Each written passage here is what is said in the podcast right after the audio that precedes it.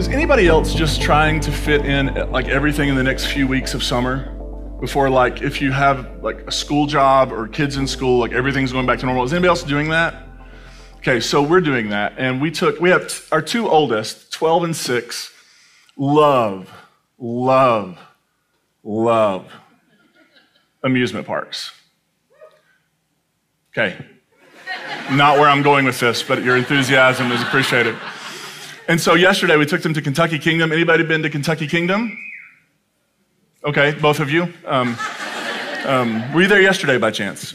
Um, and so we, we, we take our two kids, and I have to, I'll tell you this I am, I'm so terrified of heights. Like, I am one. I am one. For those of you who are wondering, I'm 6'8. I will look taller in person than I do on the screen if you're watching online.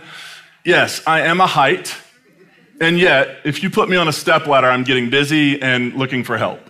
So yesterday, we're on, um, we rode one of the, it, I, I don't want to call it a kiddie coaster because that's demeaning to me, but it was one of those roller coasters where it doesn't go very high. I mean, it's, it's, it's high-ish, but like little, it's for, for younger people to ride. And so we ride, like, somehow I avoided it. Me and, me and our oldest, we were going, we were doing something else. And then we come back and my six-year-old's like, you've got to ride this roller coaster we just rode.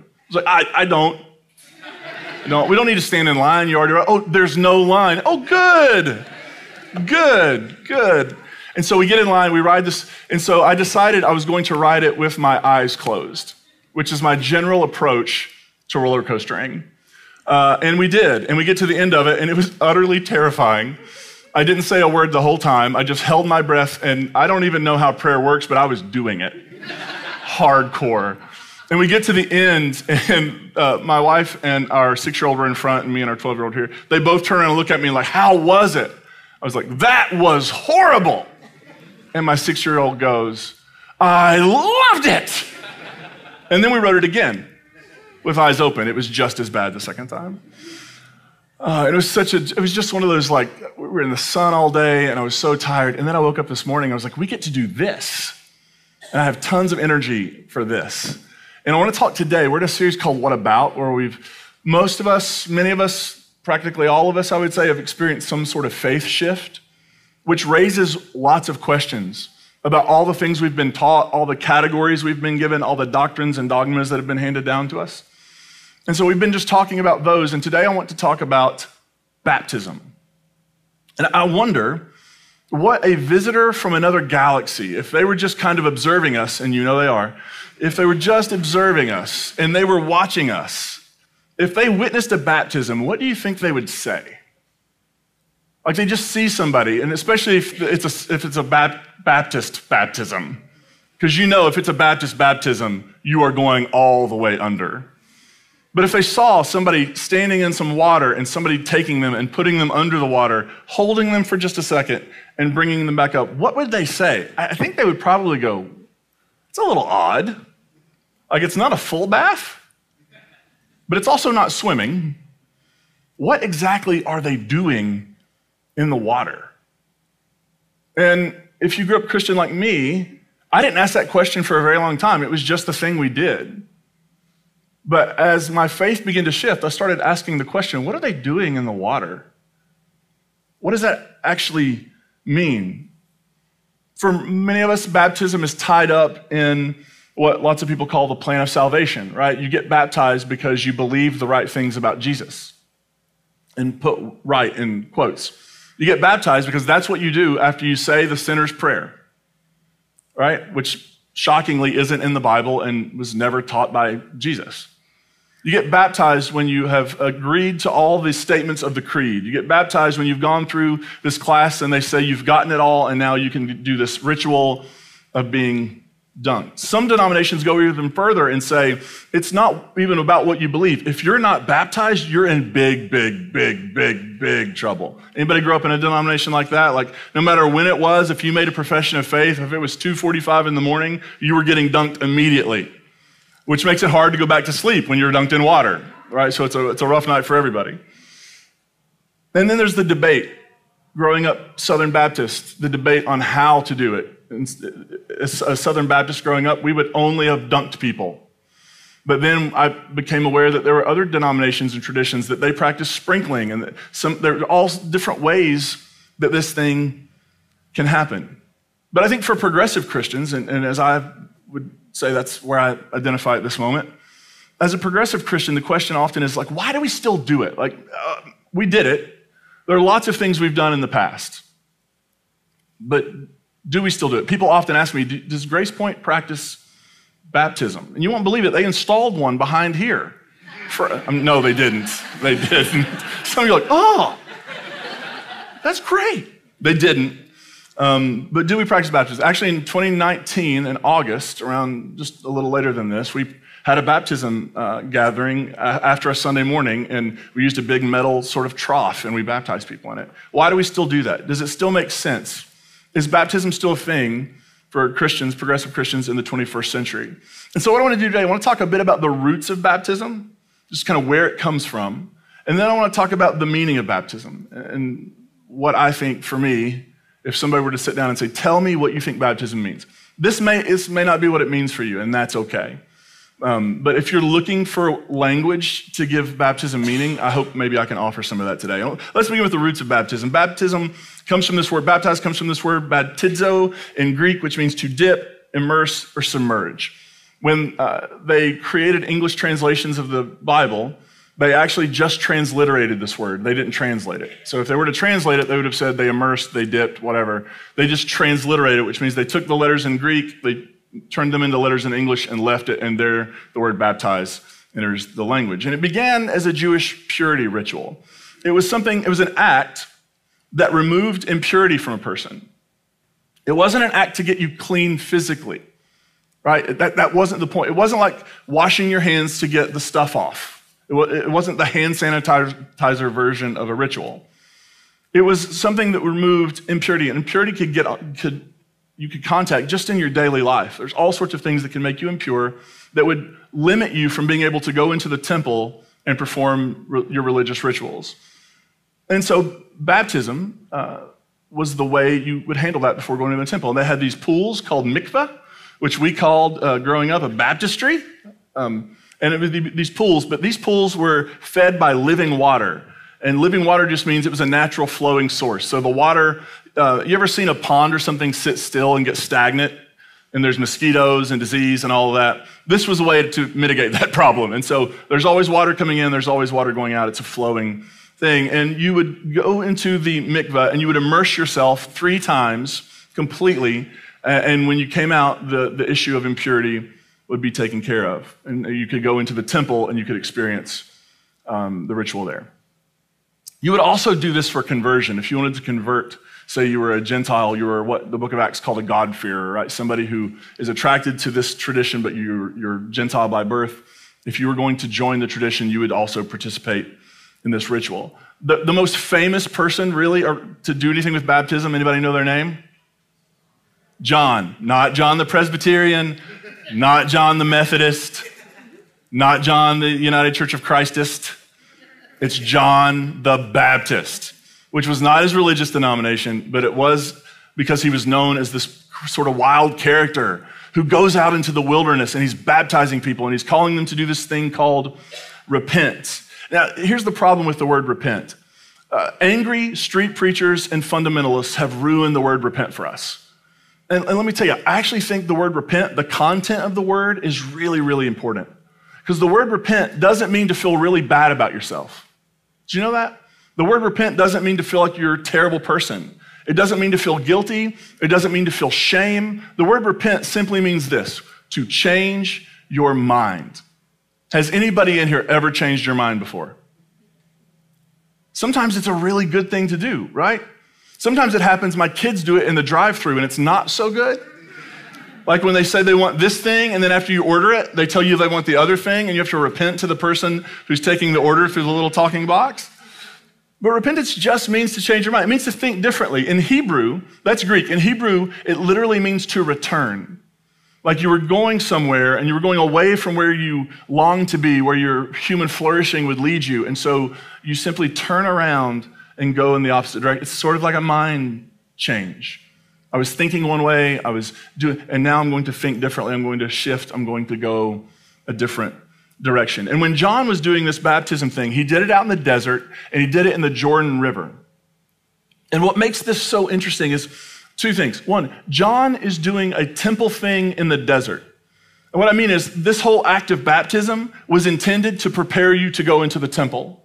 And so there would be pools nearby the temple to go do these things. And John's doing it in the desert, which is sort of a way in the wilderness, in a place where no one owned anything, in free water.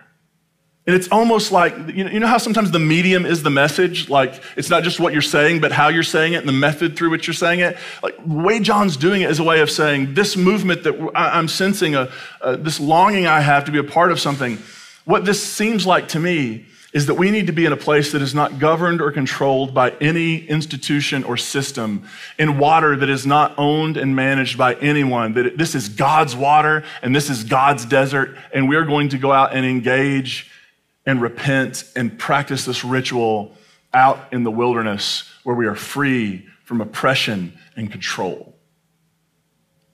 And another thing is that it was symbolic in the sense that when the people came from exile, when the Jewish people had been sent to Babylon, when they came home, they would have come through this route, through the Jordan River and into Jerusalem, where then they could sell. And so John's thing is, hey, we need a, we need a new return. We, we came back from exile, but we didn't come back from exile. We, we, we closed the geographical gap, but we did not close the heart gap in some ways. Things aren't the way they should be.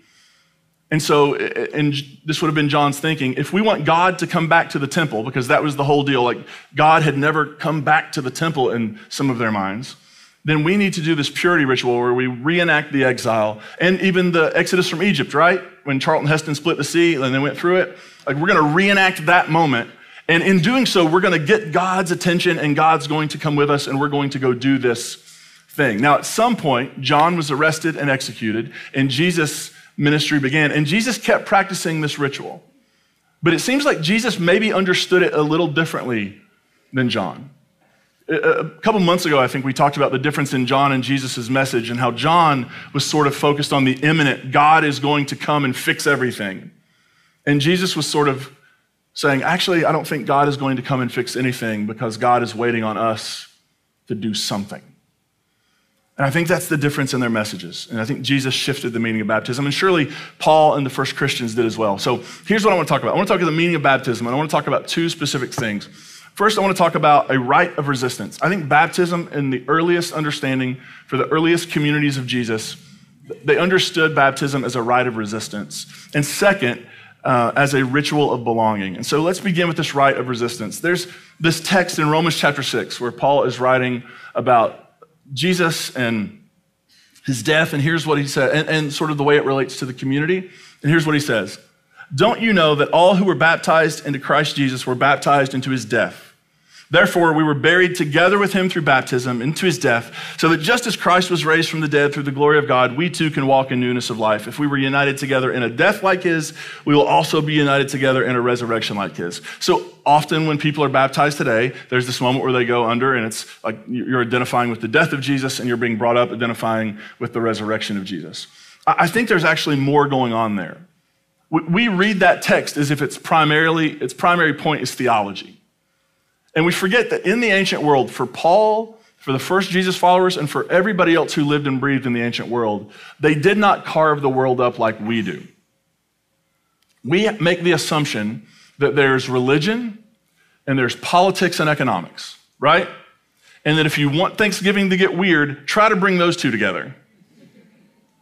But generally, we think they should all be kept separate. What they understood in the ancient world is that, what, that these things are going to interact. And either your theology in some ways is going to shape your politics and your economics, or your politics and your economics are going to shape your theology. But you cannot separate those two things out completely. They just can't be pulled away. So, whatever Paul is saying, I think there's also a political dimension to it.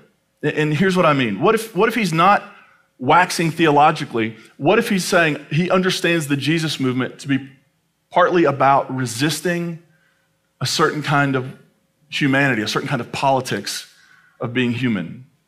Here's what John Dominic Crossan said, and when I read this quote from him, it completely shifted so much for me in what baptism means. He says, Think about it like this Rome had officially, publicly, and legally executed Jesus. but God raised him from the dead. Jesus was therefore dead to Rome, but alive to God. Similarly, in baptism, the followers of Jesus had died to the basic values of Rome's empire and had be, been reborn to those of God's kingdom. What if baptism isn't just about making sure you've done the right ritual so that when you're standing at the pearly gates and St. Peter asks, you can be like, did it, did it.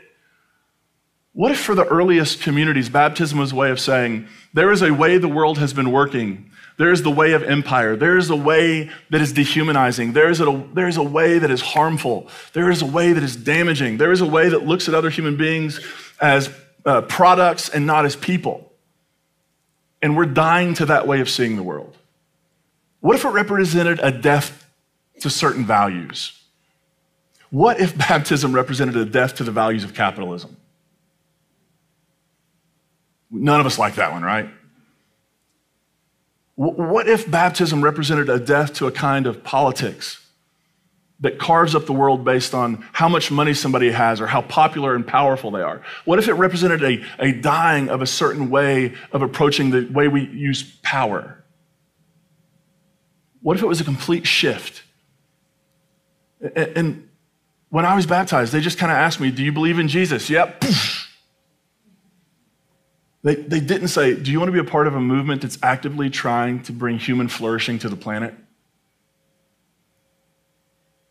Do you want to be a part of a movement that's going to resist the dehumanization of injustice? Do you want to be part of a movement that's going to push back on all the ways the darkness of empire and human political systems and economic systems are trying to shadow the world?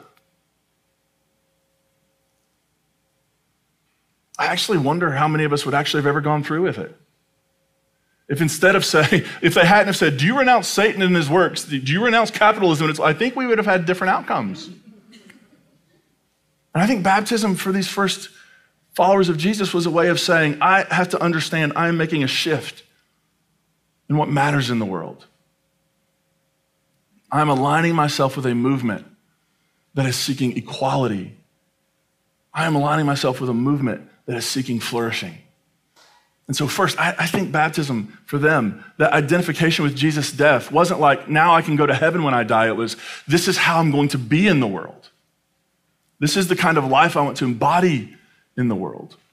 This is the vision I now have for the world. And, and I think it was beautifully a ritual of belonging. You know, in, in the narrative of the book of Acts, there is early uh, in the first, you know, around chapter 7, 8, there was a persecution that broke out against this early Jesus community. And the persecution caused the church to scatter. So they were all hanging out in Jerusalem in one place. This persecution broke out, and everybody runs to a different place to go continue the work. And there was this one particular person named Philip who was part of this early Jesus movement. And when the thing happened, he was scattered.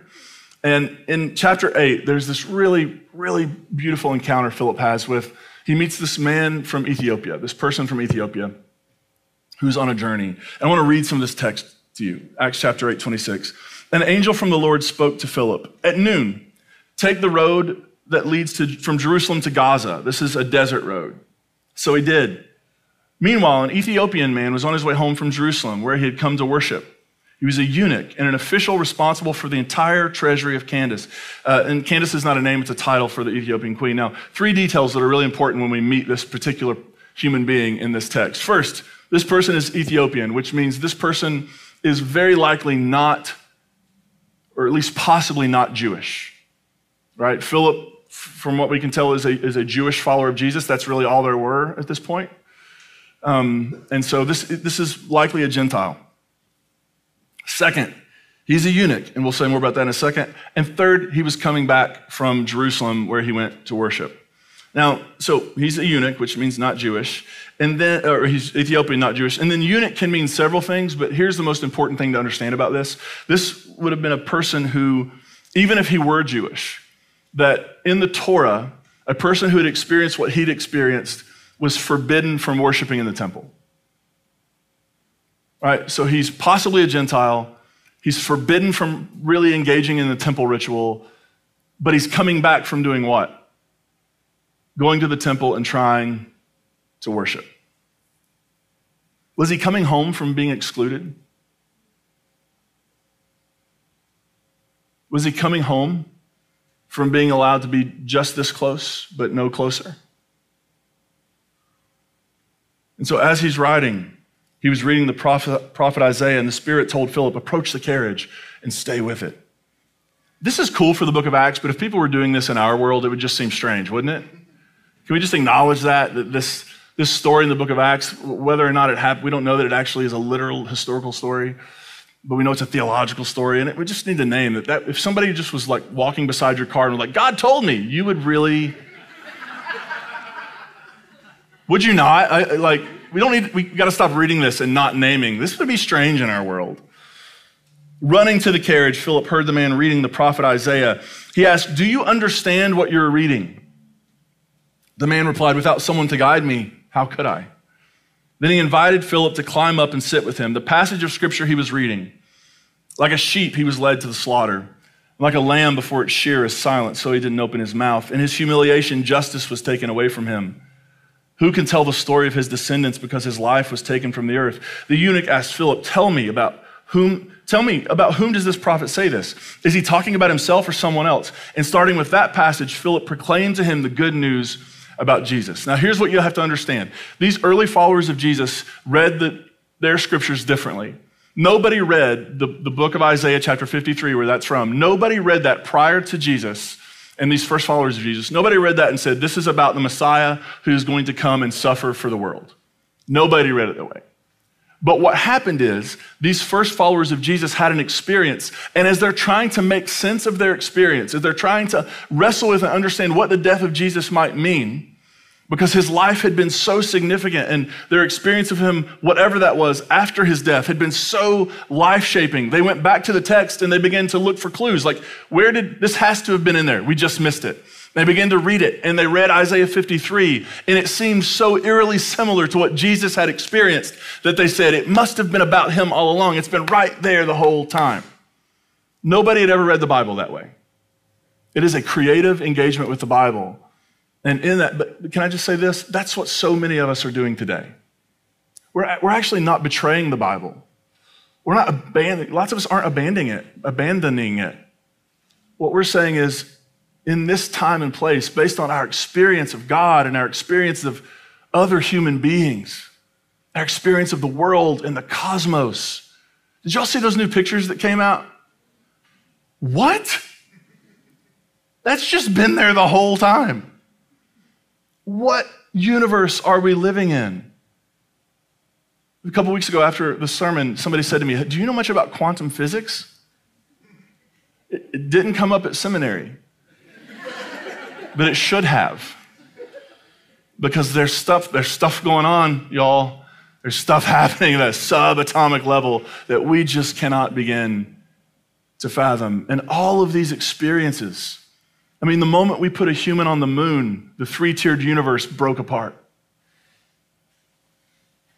And we had to begin to think differently. And for years, I mean, imagine when Copernicus said, Oh my gosh, I think we've missed this. I don't think that, I don't think the sun is going around the earth. I think it's the earth that is going around the sun. And the church was like, Nope, you're a heretic. Until like 1963 when they were like, Okay, all right, maybe you're right. Maybe you're right. And that has been one of the problems with religion, specifically Christian religion, specifically the brand of Christian religion I grew up in, is that when confronted with new facts and new evidence, our response has been to bury our head in the sand instead of going, wow, this is way bigger and cooler than we ever imagined. Wow, I thought we had to exclude a bunch of people. Actually, we don't have to. This is actual good news. Wow, the universe is way bigger than we thought. We don't need to burn heretics at the stake over that. We need to expand our understanding of how this works. We need to relocate our uh, place within this big thing called the ever expanding universe. Y'all, it's okay to do that. It is really okay to do that. It is not a betrayal of your faith. It is not a betrayal of your tradition. It is living into your tradition.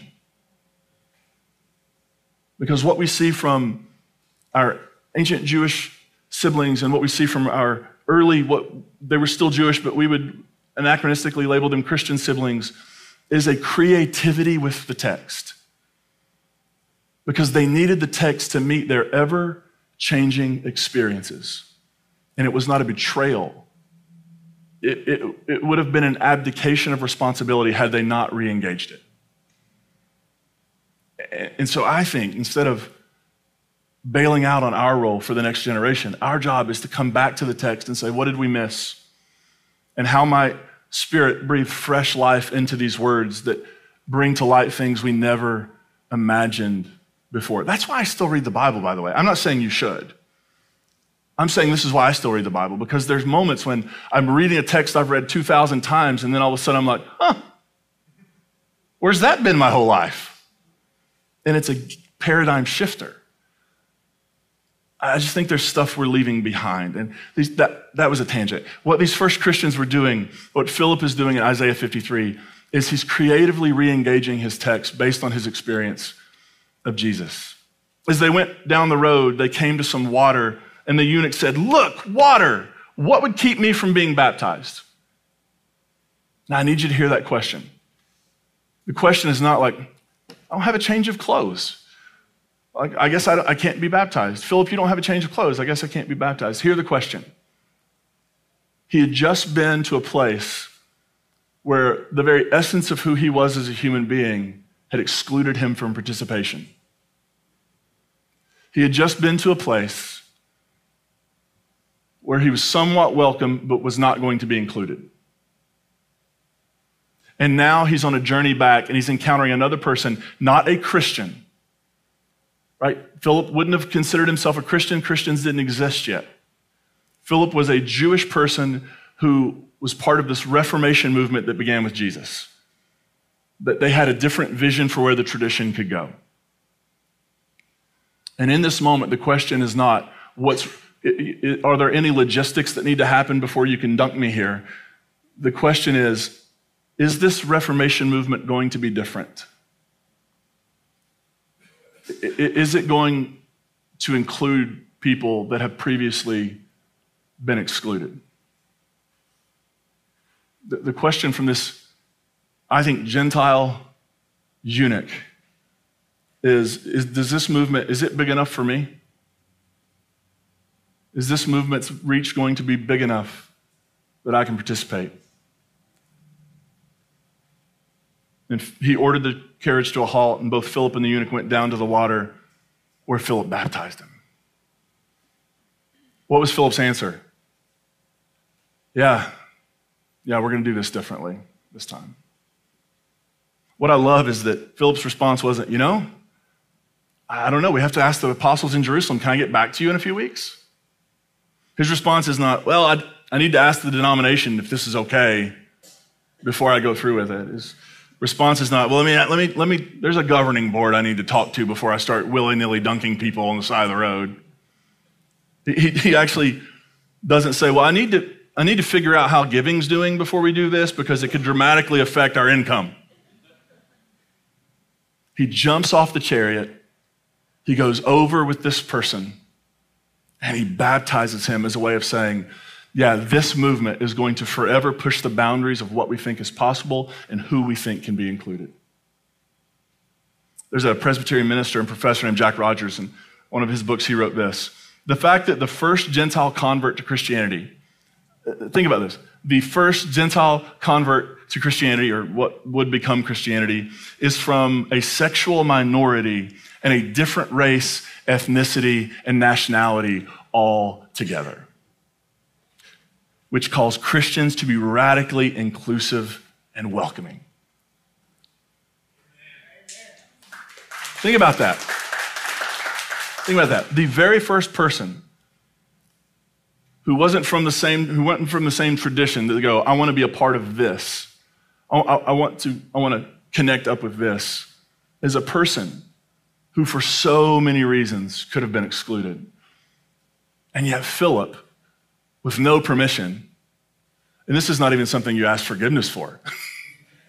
you know the whole, well, it's better to ask forgiveness than permission. In this case, it's just better to do it. Is a person who could have been excluded, and Philip took this moment and took this bold step and said, No, actually, this is what the movement's going to be. there is no reason why you shouldn't be baptized right here and right now. Think, think about the questions we often focus on around baptism. Is baptism necessary? For what? For salvation? I don't even know what that means. In the tradition, my earliest tradition, Free Will Baptist, you could lose your salvation like you lost your car keys. I'm, if it had been the 21st century, you would have gotten a punch card for every time you got baptized after you made it all right. Is it necessary for salvation? No. What a strange question. Does it matter how you get baptized? I remember the very first baptism I ever performed was on somebody who was afraid of water. And when we got in there, the, the person just couldn't do it. And I, I was standing there and had no idea what to do. And I said, Can I sprinkle you?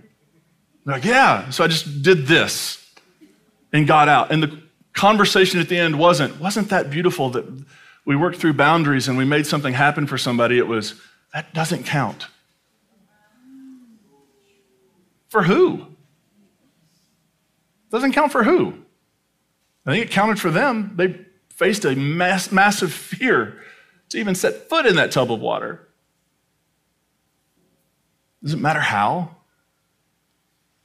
Does it matter who does it? Does it have to be an official clergy person wearing a robe that looks definitely uncomfortable and hot this time of year? Do you have to have a certain qualification to baptize somebody? It matter when it happens? It matter if somebody's baptized as an infant, or does it matter if they have to have it happen as an adult? Do you see how, if you understand baptism as uh, a, a, rite of resistance and a ritual of belonging, those questions, those are just questions that push belonging out of the picture. Because now we are having debates about the experience of a human being. And I'm sorry, it's not my job to tell other human beings what their experience is. It is my job to make space for it. It is my job to honor it. It is my job to call it holy. It is not my job to be the arbiter of who actually got the thing that counted and who didn't. And as you can see, that the Christian movement very, very quickly shifted from this radical, yeah, we'll baptize, we'll baptize anybody. We don't even know if we're doing it right. We're going to do it. To all of these questions and boundaries and boxes that are trying to just keep people just so. Because if we can't put you through the rituals and control them, then we can't control you. I think that's what made people afraid of John's baptism and what Jesus was doing. It's out there in the middle of the wilderness. Who's going to, who's going to, who's going to quality control that? Who's going to be the one to decide if it's good or not? And I think there's something wild about the holy. I think there's something that continually about the holy, about the sacred, that we keep building these boundaries and barriers, and the holy keeps saying, I am not bound. We didn't agree to this. I am not bound by your doctrines. I am not bound by your dogmas. I'm not bound by your way of practicing rituals. I am not bound by your explanations. I'm here to invite you into an experience and for that experience to transform how you show up in the world. But your job, the Holy says, is not to police other human beings. It is when you're on a carriage ride and they say, There's some water. What do you think? You say, well, I brought my waiters. It just works out. I brought my waiters. When you see baptism through this lens, it, it, it's about embracing not a religious system, but it's about embracing new values. It's about seeing the worth and the dignity and the beauty and the inherent divinity of every single human being you'll ever come in contact with. It's about reminding each and every one of us that we have been participants in systems that are harming people and I'm not even sure how, but we have to begin the process of disentangling. I do not believe if our planet's going to survive that empire is the future of it. I, I, do not believe if our country is going to survive that making America great again is the future. I think the future is honoring the divinity and beauty in every single human life and removing the boundaries and barriers. It's a new vision for the world, and that vision has a, is a word it, it's belonging. Baptism's about belonging. There, there is something meaningful about ritual, isn't there? I mean, e- even when we try not to be religious, and I went through that whole phase when I was early, you know, as a pastor, like, we're not about religion, we're about relationship. So, how do you do that? Well, every Sunday morning, right? How do you do the relationship over religion? Well, we get together every Sunday morning and practice religion together, relationship. Like we're a ritual, we're a ritualistic species. We do things like my, I talk to people sometimes who are like, "I'm done with church. Awesome. What do you do now on Sunday mornings?" Like, well, me and some friends get together for brunch every week. So like, uh, avocado toast and mimosas are your sacrament. And that's fine, it's beautiful. It's part. and if you're watching online, everybody just left. They realized they could just go do that. That was. No, what is that? There's something in us. There, there's nothing wrong with ritual. It grounds us. Those, those coming of age rituals are so, so important. They, they, they pre exist Christian. You, you know this. Like cultures have had these coming of age rituals forever because they ground us. They ground us in community. They're about belonging. It's a way of saying, look, you're us and we're you together. And I think baptism, if that's what it's doing, I don't know, how, like we're in the South, that dog still hunts. That, that's still a real thing. That's still a beautiful experience of a group of humans coming around another human being and, and them being baptized. And they come out and this sort of this moment of, you are my beloved child in whom I'm well pleased, right? That moment when Jesus is baptized and he has the divine speak over him. And that's what happens in community when somebody's baptized. We as a community are saying over somebody, You are the beloved, and in you we find great joy. Is there a place for baptism in progressive Christianity? I really hope so. Because I think we all need moments that remind us. And every time I see somebody get baptized now, I'm going to think about here's to the resistance. Because that's what we're signing up for. And every time I see somebody get baptized, I'm going to think, I really belong here. I really belong here. And you really belong here. And so here's the thing we've been talking about this. People have asked about this. They asked, specifically asked me to talk about baptism. They're like, are we going to practice that? And so here's, here's the thing we are planning a time, uh, like an extra gathering somewhere, um, if you are interested in participating in baptism through this lens, um, or whatever your lens is, you belong. Um, if you're interested, there's a way you can let us know that. And we, have kind of got a tentative date. We don't want to announce it because nobody may sign up. But if you would like, and if you don't, then what are we doing? Um, no, but uh, here's how you do that. So if you'll scan the QR code, even if you filled out a connection card already before, even if you filled one out already this morning, if this is a thing that you would like to participate in in this community, um, fill out the connection card, and in the notes, um, just put, I'd, I'd, like to talk about the baptism thing, or how, whatever language you want to use. If you are here and you have some place that this could happen, a lake, a pond, swimming pool, really cool bathtub, whatever that looks like, and you're like, I would love to turn my pool, pond, hot tub, bathtub, whatever, I would like to turn that into a space for this beautiful act of belonging. Let us know. We would love that as well. Um, so, yeah, and, and we're not doing this because you need to be washed clean. We're not doing this because you need to be saved. We're not doing, we're not offering this because there's something inherently bad and broken with you and you just need to get it. No, no, no. We're offering this as a way for so many of us who have been told again and again because of who we are, because of who we love, because of our theology and our faith shift, because of all these many reasons that we no longer belong. We want to make sure you know at Grace Point, your belonging will never be up for negotiation. Last week when I was a Wild Goose, one of the questions was like, but how do we how do we engage with people who just really see all this differently than us? I just said, gosh, I, I really, that's a great question, and you'll have to ask somebody else because I'm happy to engage with somebody, but I'm not happy to do is debate the value and the dignity and the belonging of other human beings. And as long as we're doing that, then I, there's a limit to how far I can go.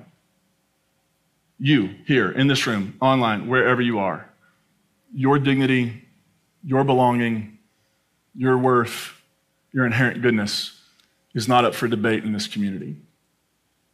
Because whether you ever hit the water or not, the moment you entered this world, the divine voice said, This is my beloved child, in whom I find great joy.